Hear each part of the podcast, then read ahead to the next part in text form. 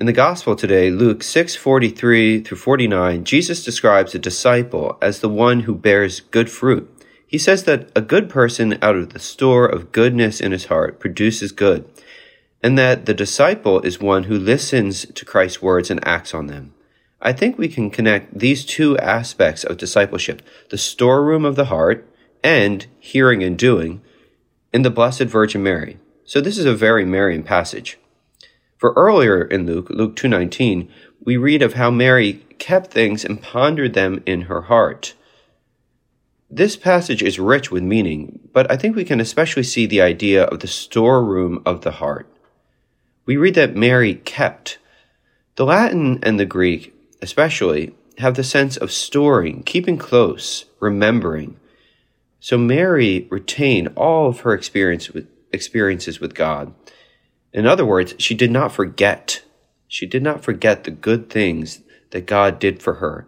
She retained these, especially the words of the angel to her, all of her experiences with Christ. She stored these up. And where did she store them? In her heart. Mary kept these things and pondered them in her heart. The heart in Scripture is that place of encounter with God. It's here where God speaks and man decides. Mary's heart was totally open to God's gifts, and Mary decided to store them lovingly. And not only that, to ponder them, to contemplate them. And from this great storeroom of her heart, she produced good things. She was that disciple who both hears and does. And that's the other aspect of our gospel.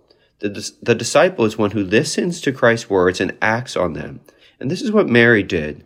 She was with her son Jesus throughout his life as his mother and his disciple. We can see this in many ways, but especially at the cross. Mary did not shy away from God's plan, even when that plan was difficult and involved the pain of the passion and of the cross for her son, but for herself. Her heart was pierced by this pain. But she accepted and lovingly followed this plan. She produced good out of the store of goodness in her heart.